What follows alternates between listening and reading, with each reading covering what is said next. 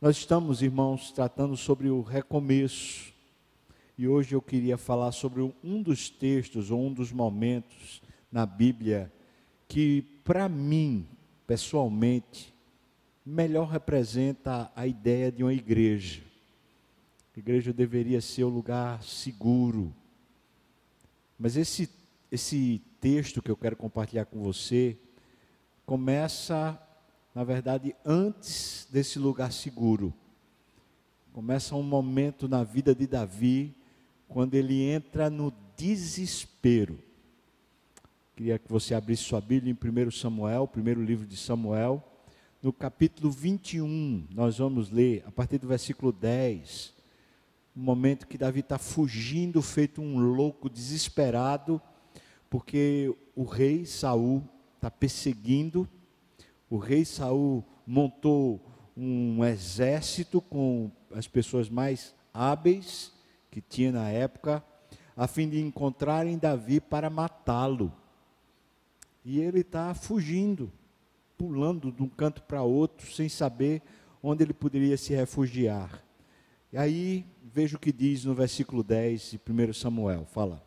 Levantou-se Davi naquele dia e fugiu de diante de Saul e foi a Aquis, rei de Gate. Para você entender, Gate fica numa região da Filístia, dos filisteus, ali na, onde hoje é a faixa de Gaza. Então ele foi para lá, versículo 11. Porém, os servos de Aquis lhe disseram: Este não é Davi, o, o rei da sua terra, porque ele é chamado de rei? Porque todo mundo falava de Davi muito bem, até Saul começar a ficar com muita inveja e perseguir, persegui-lo para matá-lo. Então eles estão dizendo lá na Filístia, não é ele que é o rei lá da sua terra? O texto fala assim: não é este que se cantava nas danças dizendo: Olha, Saul feriu os seus milhares, porém Davi os seus dez milhares. Davi guardou estas palavras considerando-as consigo mesmo, e teve muito medo de Aquis, rei de Gate. Ele, quando chegou lá em Gate, ele foi se apresentar a Aquis, e começaram os comentários no ouvido do rei. Esse cara é o rei aqui de, da Judéia, nosso, nosso vizinho, com quem a gente o tempo todo briga por terra. Esse cara veio aqui com, com alguma intenção de nos fazer mal.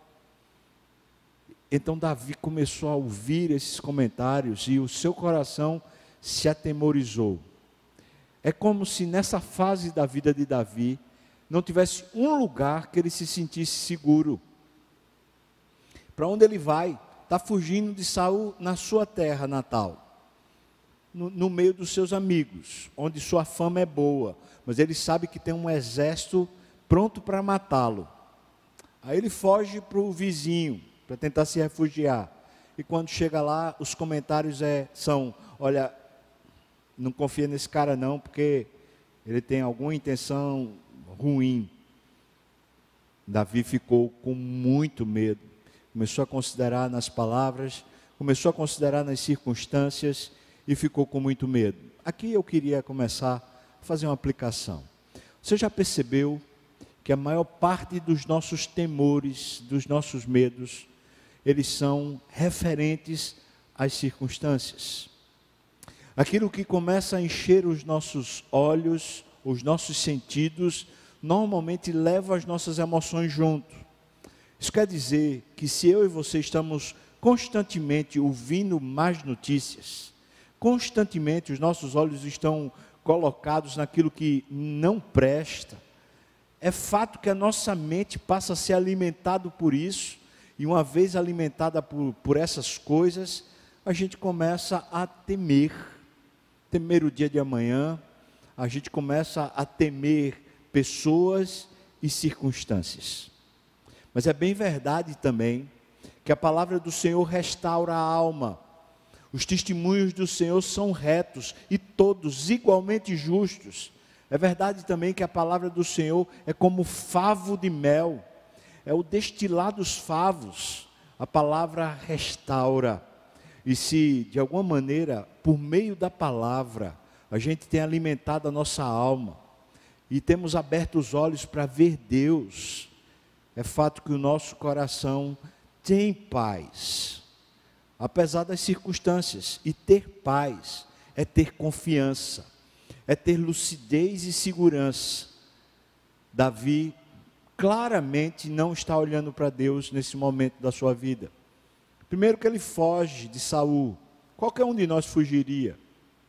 Mas ele foge buscando o inimigo de Israel, o seu próprio inimigo também. E quando ele chega lá, quando ele ouve os comentários, o coração dele fica pulando sem parar.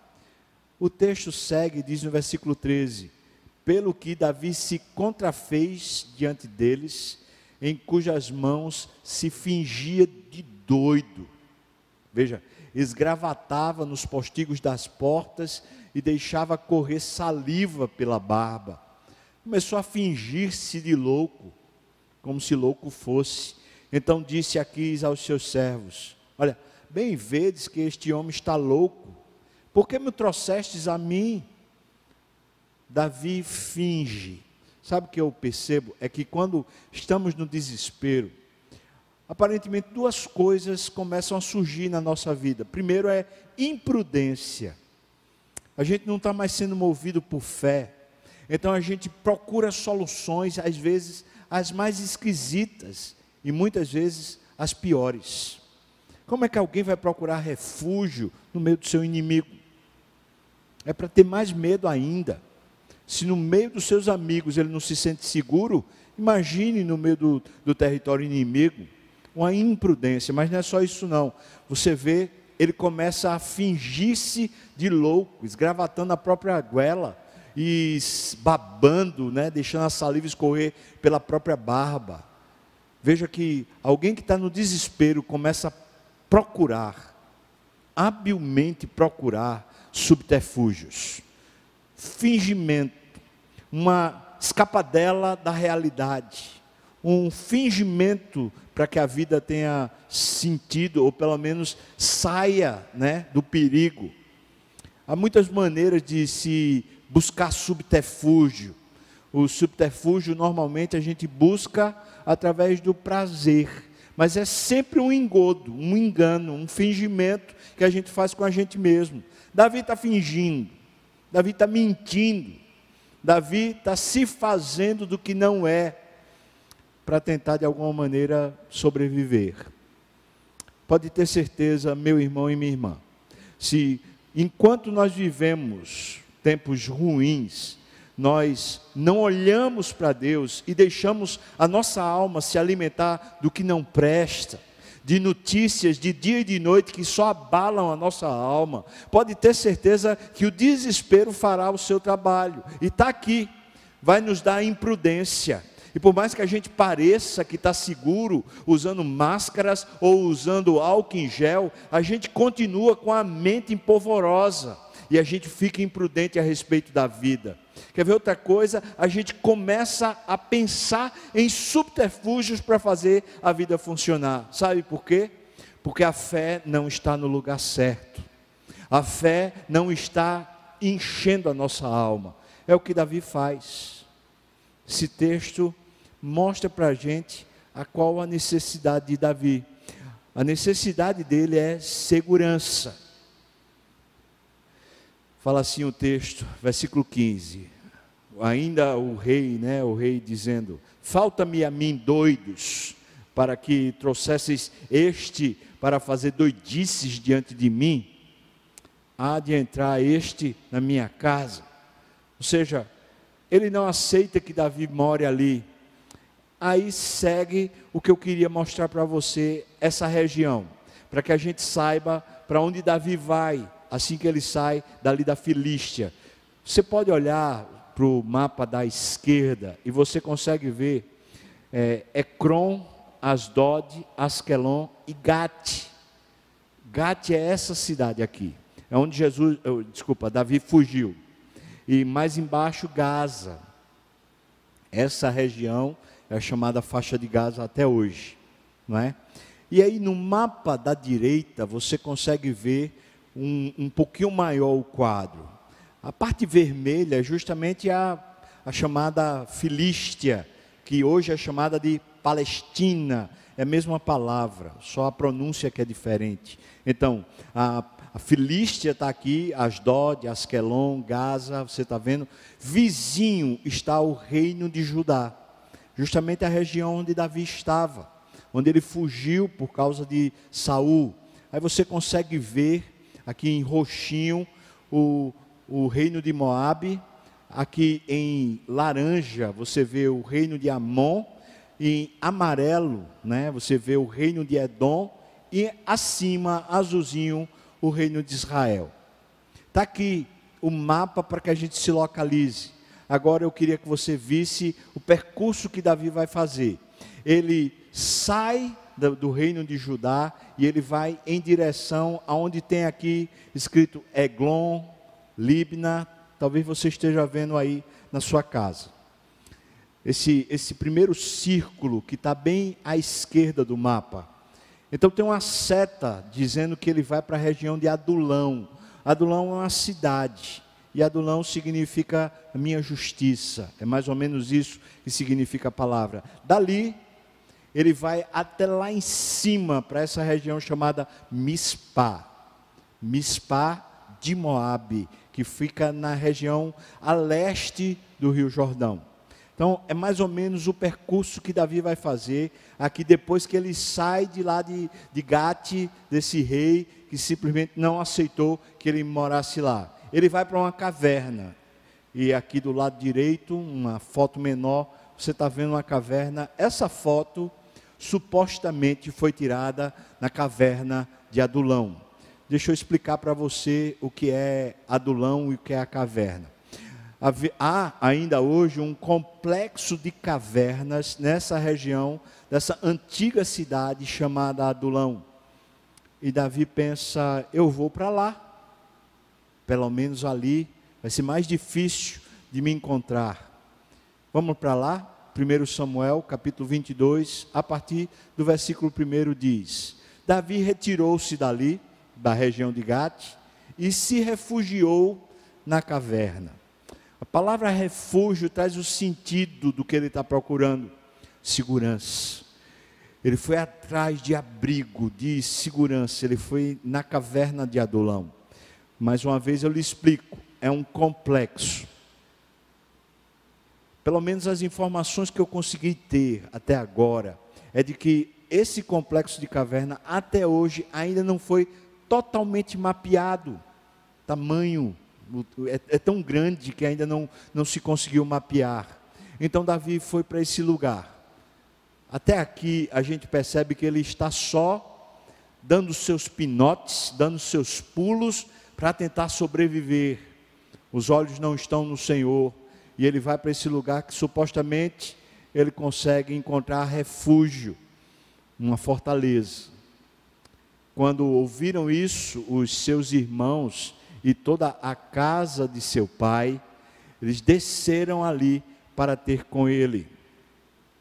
Interessante isso, porque a perseguição que vinha contra Davi, ao que tudo indica pelo texto, ela começou a chegar à casa dos pais de Davi.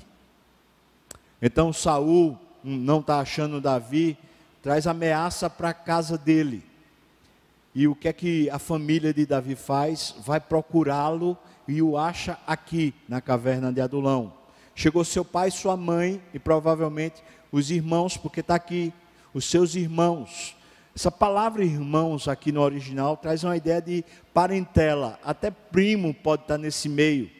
Então foram para lá, toda a casa de seu pai, e desceram ali para ter com ele parece que é a primeira vez que Davi está tendo a oportunidade de novo de estar com sua família. Desde quando ele começou a servir Saul, aparentemente ele não tinha mais tido a oportunidade de estar com sua família. E no meio dessa fuga, quando ele encontra um refúgio, ele também encontra a família. E parece que é um bom tempo, porque afinal de contas, estou com refúgio, estou abrigado. E agora eu estou também com a minha família. Existe coisa melhor do que o aconchego do pai, da mãe, a gente se sentir reconfortado por esse abrigo, um abrigo emocional, junto com um abrigo territorial. É isso que está acontecendo com Davi. Versículo 2 mostra que nem tudo são flores. Ajuntaram-se a ele todos os homens que se achavam, aqui vem alguns adjetivos super interessantes. Primeiro, em aperto. Veja, aperto no original significa dificuldade, apuro, pressão, aflição, tormento. Os que estavam apertados, portanto, eram pessoas que estavam aflitas, eram pessoas que estavam em tormento. Deixa eu perguntar para você: você já esteve próximo a alguém atormentado? A alguém aflito? Sabe o que é interessante? É que Davi, ao que tudo indica, estava exatamente assim, fugindo, estava atormentado, estava aflito, sem conseguir respirar, sem conseguir sentir paz. Quem vai para a caverna? Vão os aflitos os perturbados, os atormentados. Me parece que o estado da nossa alma atrai pessoas da mesma monta. Veja que ele vai, vai para lá, esse grupo. Depois diz que, e todo homem que estava endividado. A palavra endividado é aquele que toma emprestado a juros, é aquele que é alvo de usura. Ou seja, pediu dinheiro a quem não devia. Um agiota, pessoa que está pedindo juros do, do, do recurso, e é alguém que ama o dinheiro, por isso que é usurário. A pessoa está correndo risco de vida se não pagar. Na legislação de Israel naqueles dias, isso desde Moisés, acontecia o seguinte: se você pede um dinheiro emprestado e você não paga, não há juros, o recurso que fosse, você pegou o dinheiro emprestado, você não conseguiu pagar, você teria que pagar com seus bens. Se você não tem bens suficiente para pagar, você passa a pagar a sua dívida se tornando servo ou, a palavra mais difícil, escravo. Esses homens estão a ponto de perder sua liberdade. Por quê? Porque eles têm uma dívida, mas eles não têm com que pagar. Não parece com Davi? Davi não tem mais liberdade, está fugindo. Não tem mais lugar que ele se assente e sossegue. Vive fugindo, fugindo da própria realidade. Está Davi atraindo gente que está com o coração igual dele. Pessoas estavam aflitas, perturbadas, e gente que está assim, apertado. O texto diz: e todos os amargurados, referindo-se, essa palavra refere-se a alguém que, que acabou de passar por um adultério. E está falando do adúltero. Ou então alguém que acabou de viver uma imoralidade. Naquela época, alguém que fosse pego em adultério, ou pego no ato imoral, esse alguém deveria ser morto fora do arraial. Portanto, era alguém que estava sob uma, um gatilho, né? sobre uma promessa de morte. Essa é a situação. Então veja, todos que foram buscar Davi estavam vivendo uma situação semelhante a Davi. Aqui é que esse texto fica bonito. Porque me parece que esse homem de Deus, esse homem segundo o coração de Deus, chamado Davi, quando ele percebe o que está ao seu redor, quando ele percebe que o seu coração atrai pessoas que estão vivendo as mesmas situações que ele, mas que elas estão reagindo muito mal, é como se esse homem voltasse suas vistas a Deus. Existem pelo menos dois salmos que são escritos nessa caverna. E em ambos os salmos, ele faz questão de dizer: O Senhor é o meu refúgio. É como se Davi, aqui nessa caverna, ele começasse a olhar para outro lugar e não para simplesmente as circunstâncias que lhe rodeiam. E o seu coração passa a temer de fato a Deus e dizer: certo que Deus vai me abençoar, é certo que Deus vai me proteger, é Deus o meu refúgio, não a caverna, é Deus o meu refúgio, não a minha família, é Deus o meu refúgio e não as circunstâncias favoráveis. Agora Deus deu para ele um grupo de pessoas que precisam ser pastoreadas. Por quê? Porque elas estão com o coração igual ao que ele tinha antes de olhar para Deus. É nisso que eu acho tão, tão parecido com a igreja, a caverna de Adulão. É que não tem ninguém melhor do que ninguém. E me parece que as pessoas que de fato vão à igreja, vão procurar a igreja, elas estão procurando um refúgio, um abrigo, alguma coisa para fazê-las respirar. Mas quando chegam lá, o que é que elas encontram? Encontram pessoas semelhantes, do mesmo jeito. Gente que está em dificuldade, em apuro, debaixo de pressão, de aflição, de tormento, gente que está assim se sentindo endividado, ou gente que está desse jeito amargurado. Mas é na igreja que a gente descobre que a adoração a Deus e que conhecer a Deus não precisa reverter as circunstâncias, mas certamente reverte o nosso coração e nos faz simplesmente vencer as adversidades. Porque com um coração saudável, com as emoções saudáveis, a gente pode enfrentar qualquer coisa. Mas enquanto nós estamos deprimidos, enquanto estamos sorumbáticos, enquanto a depressão é quem nos toma, então nós não temos capacidade nem sequer de enfrentar o dia bom, quanto mais o dia mau. É aqui que de repente o texto ainda segue e diz: E ele, Davi, se fez chefe deles. O que isso quer dizer para mim? Quer dizer que ele começou a respirar novos ares. Ele não foi sucumbindo junto com os demais.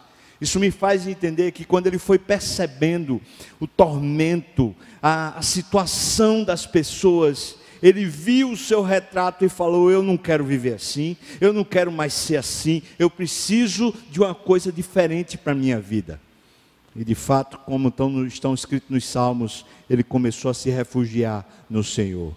O texto segue e fala assim: e eram com ele uns 400 homens. Tem uma particularidade nesse texto.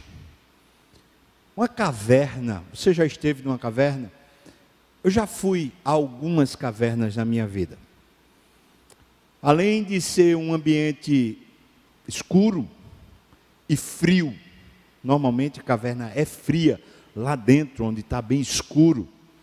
Além dessas duas coisas que facilmente são resolvidas com a fogueira, o que ainda tem por cima é não tem alimento dentro da caverna. E quando você encontrar alguma coisa, certamente vai ser cobra ou vai ser morcego. A cobra pode até comer, mas morcego vem aí o coronavírus, não é verdade? É melhor não comer. O que eu estou pensando com você aqui é o seguinte: como é que esses homens se alimentavam? 400 homens. Se a gente vai para o texto anterior a quando Davi foge para Gate, você vai ver que Davi estava com fome e por isso o sacerdote Aimeleque foi lá e trouxe para ele os pães da proposição e ele se alimentou. Então, esses dias que Davi está fugindo, feito louco, são dias de muita fome. Como é que na caverna eles tinham comida para pelo menos 400 pessoas, tirando por baixo? Como é que tinha? Eu quero que você veja que na caverna existe um milagre acontecendo. E esse milagre está escondido é um milagre de uma supervisão divina e de uma provisão divina. Deus está lá. Deus está abençoando de alguma maneira esse lugar. E há intervenção divina que, se a pessoa não se aperceber, ela jamais vai ver que foi Deus. Mas esses 400 homens, durante o período que é chamado na teologia do, do, da fuga de Davi, não é? Durante esse período, esses homens foram alimentados. Talvez alguns com familiares, eles foram alimentados. Então, eu queria que você visse o que é que acontece com esses homens. Quando eles têm por Davi, ou melhor, tem por chefe Davi, esse que começou a se refugiar no Senhor. O texto de primeiro, primeiro livro das Crônicas, capítulo 11, versículos 15 a 19, conta a história dessa relação entre esses, esses que estavam na caverna e o que eles se tornaram. Veja o que é que diz, versículo 15: Três dos 30 cabeças desceram a penha, indo ter com Davi à caverna de Adulão. Versículo 15, né? E o exército dos filisteus se acampara no vale dos Refaíns. Então diz: Davi estava na fortaleza. A fortaleza é uma, uma referência justamente à caverna, ao lugar seguro. Davi estava na fortaleza e a guarnição dos filisteus em Belém. Então suspirou Davi e disse: Ah, quem me dera beber água do poço que está junto à porta de Belém. Então, aqueles três romperam pelo acampamento dos filisteus e tiraram a água do poço junto à porta de Belém. E tomaram-na e a levaram a Davi. Ele não a quis beber, mas a derramou como libação ao Senhor. E disse: Longe de mim, ó Deus, ó meu Deus, fazer tal coisa Beberia eu o sangue dos homens que lá foram com perigo de sua própria vida? Pois com perigo de sua vida a trouxeram, de maneira que não a quis beber. Ele fez uma oferta ao Senhor daquela água tão desejada por ele naquela caverna. São essas as coisas que fizeram os três valentes. Eu vou lhe mostrar quais são as coisas, porque estão nos versículos anteriores. No versículo 11 a 14, Veja, esses homens que estavam na caverna, o que é que eles se tornaram enquanto estavam lá na caverna? Eu vou lhe lembrar que eles eram homens, aflitos, endividados e amargurados. Eles eram assim. Veja o que é que eles se tornaram. Versículo 11 diz: Eis a lista dos valentes de Davi. Aí ele diz: Jazobeão, Hakmonita, o Hakmonita, o principal dos 30, o qual, brandindo a sua lança contra trezentos, de uma única vez ele os feriu. Depois dele tem Eleazar, é o filho de Dodô, o Aoita. Ele estava entre os três valentes. Este se achou com Davi em paz Danim, quando se ajuntaram ali os filisteus à peleja, onde havia um pedaço de terra cheio de cevada. E o povo fugiu de diante dos filisteus puseram-se no meio daquele terreno e o defenderam. E veja só, e feriram os filisteus, e o Senhor efetuou grande livramento. Você percebe o que aconteceu naquela caverna? Esse povo que não conseguia viver, estava sendo atribulado pelas circunstâncias, se tornam heróis. É exatamente isso que acontece numa igreja. São pessoas que chegam à igreja nessa situação crítica da vida, desesperado pelas circunstâncias e sem conseguir confiar no dia de amanhã. Mas se na igreja elas começarem a olhar para o Senhor, se no meio do povo de Deus eles começarem a ser treinados na fé, eles se tornam valentes e heróis, porque Deus certamente nos quer usar lá fora para afrontar o inferno, para não termos medo de entrarmos pelos portões do inferno e saquearmos o nosso, o nosso inimigo. Esse é o povo de Deus, é o povo de Deus que nasce no meio da, aflição, no meio da aflição, muitas vezes incomodado, vai procurar algum refúgio, e se procura pastoreio do Senhor, o cuidado do Senhor, como aconteceu naquela caverna por meio de Davi. Então saem de lá valentes, pessoas aguerridas, prontas para a vida. Mas aquele texto lá, ele continua. O texto que a gente começou no versículo 3 diz assim: Dali da caverna passou Davi a Mispa de Moabe, aquela região que a gente já falou, e disse ao, ao seu rei: ao rei de Moabe: Olha, deixa estar meu pai e minha mãe convosco. Muito interessante isso. Certamente os pais de Davi já com uma certa idade, sem muita condição física, é assim que a gente pensa. Davi leva para lá. Ele está levando para Moabe, lá da descendência de Ló, que tem um, um grau de parentesco com Israel.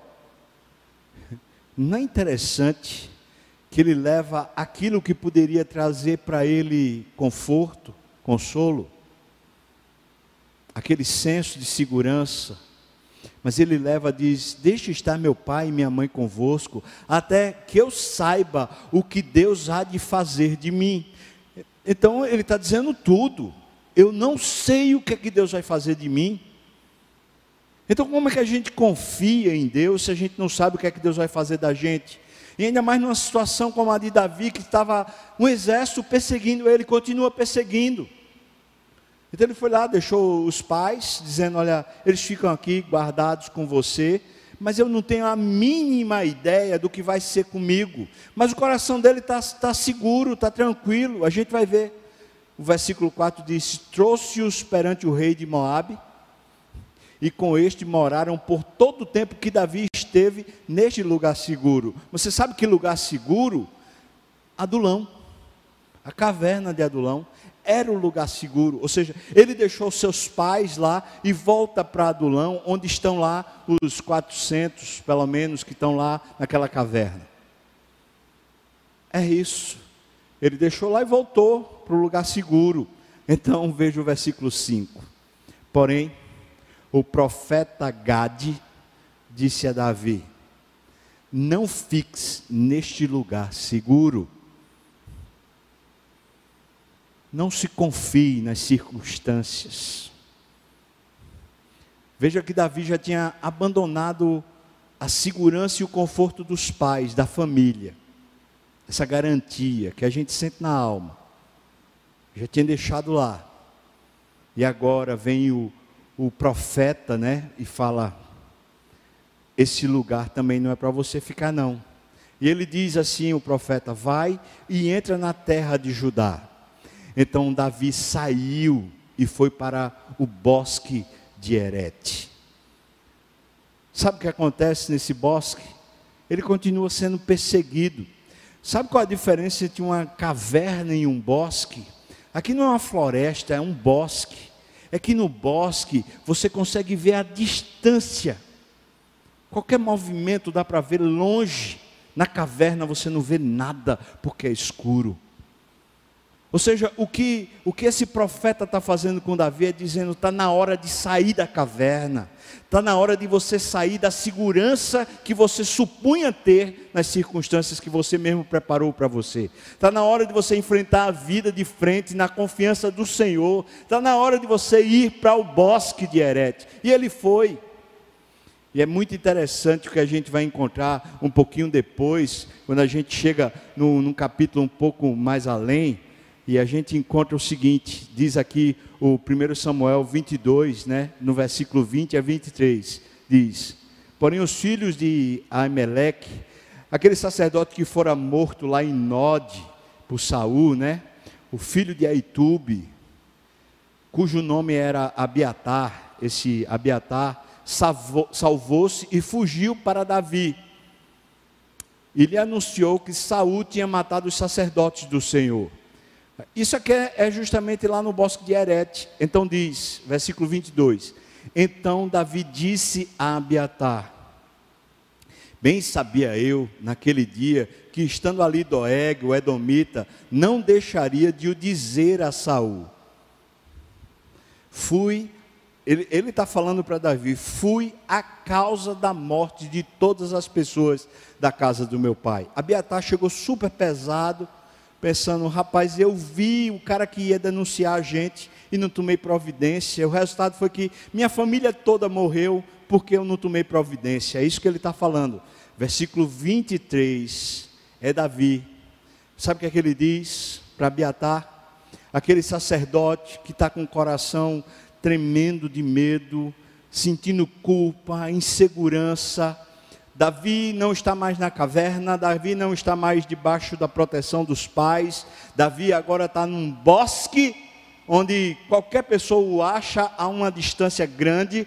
Nesse bosque, ele diz para Abiatar, versículo 23, fica comigo, não temas, porque quem procura a minha morte, procura também a tua, estarás a salvo comigo. Que mudança! Meu Deus, que mudança aconteceu no coração desse homem. O cara que está pulando para lá e para cá, que está buscando refúgio na caverna, que encontra acolhimento no meio do, do, da sua família.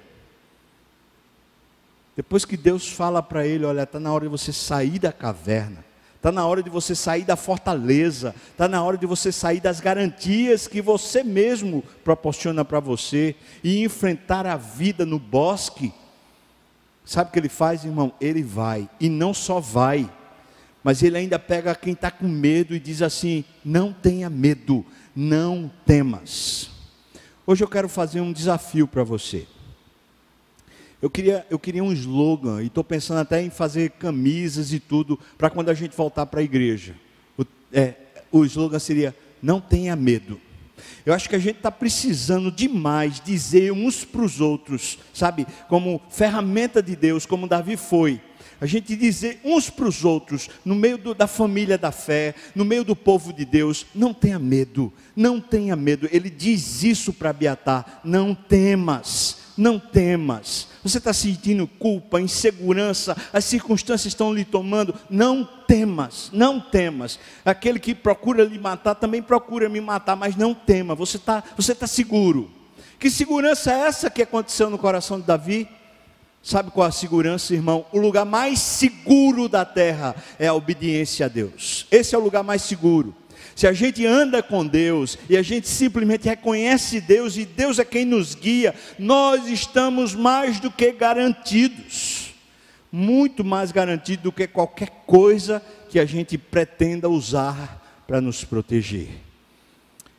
Tanto esse texto faz um grande desafio à nossa fé faz um desafio da gente começar, ou melhor, recomeçar depois da caverna. Você certamente está vivendo numa caverna agora, ou não?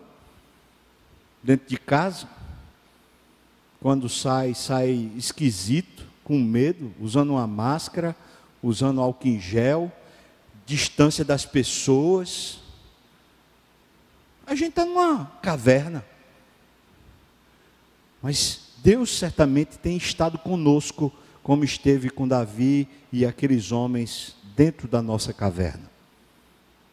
E do jeito que Deus falou ao coração de Davi, está na hora da gente começar a compor os nossos próprios salmos, a gente começar a fazer as nossas próprias declarações de fé a gente assinar na nossa própria alma a insígnia de Deus, dizendo: Eu não tenho medo, Deus é o meu refúgio e fortaleza, Ele é o meu socorro, bem presente na hora da tribulação, portanto eu não temerei, eu não temerei. Pode um exército se acampar contra mim, eu não temerei, pode um mal vir contra mim, eu não temerei, eu não temerei nada, porque o Senhor está comigo.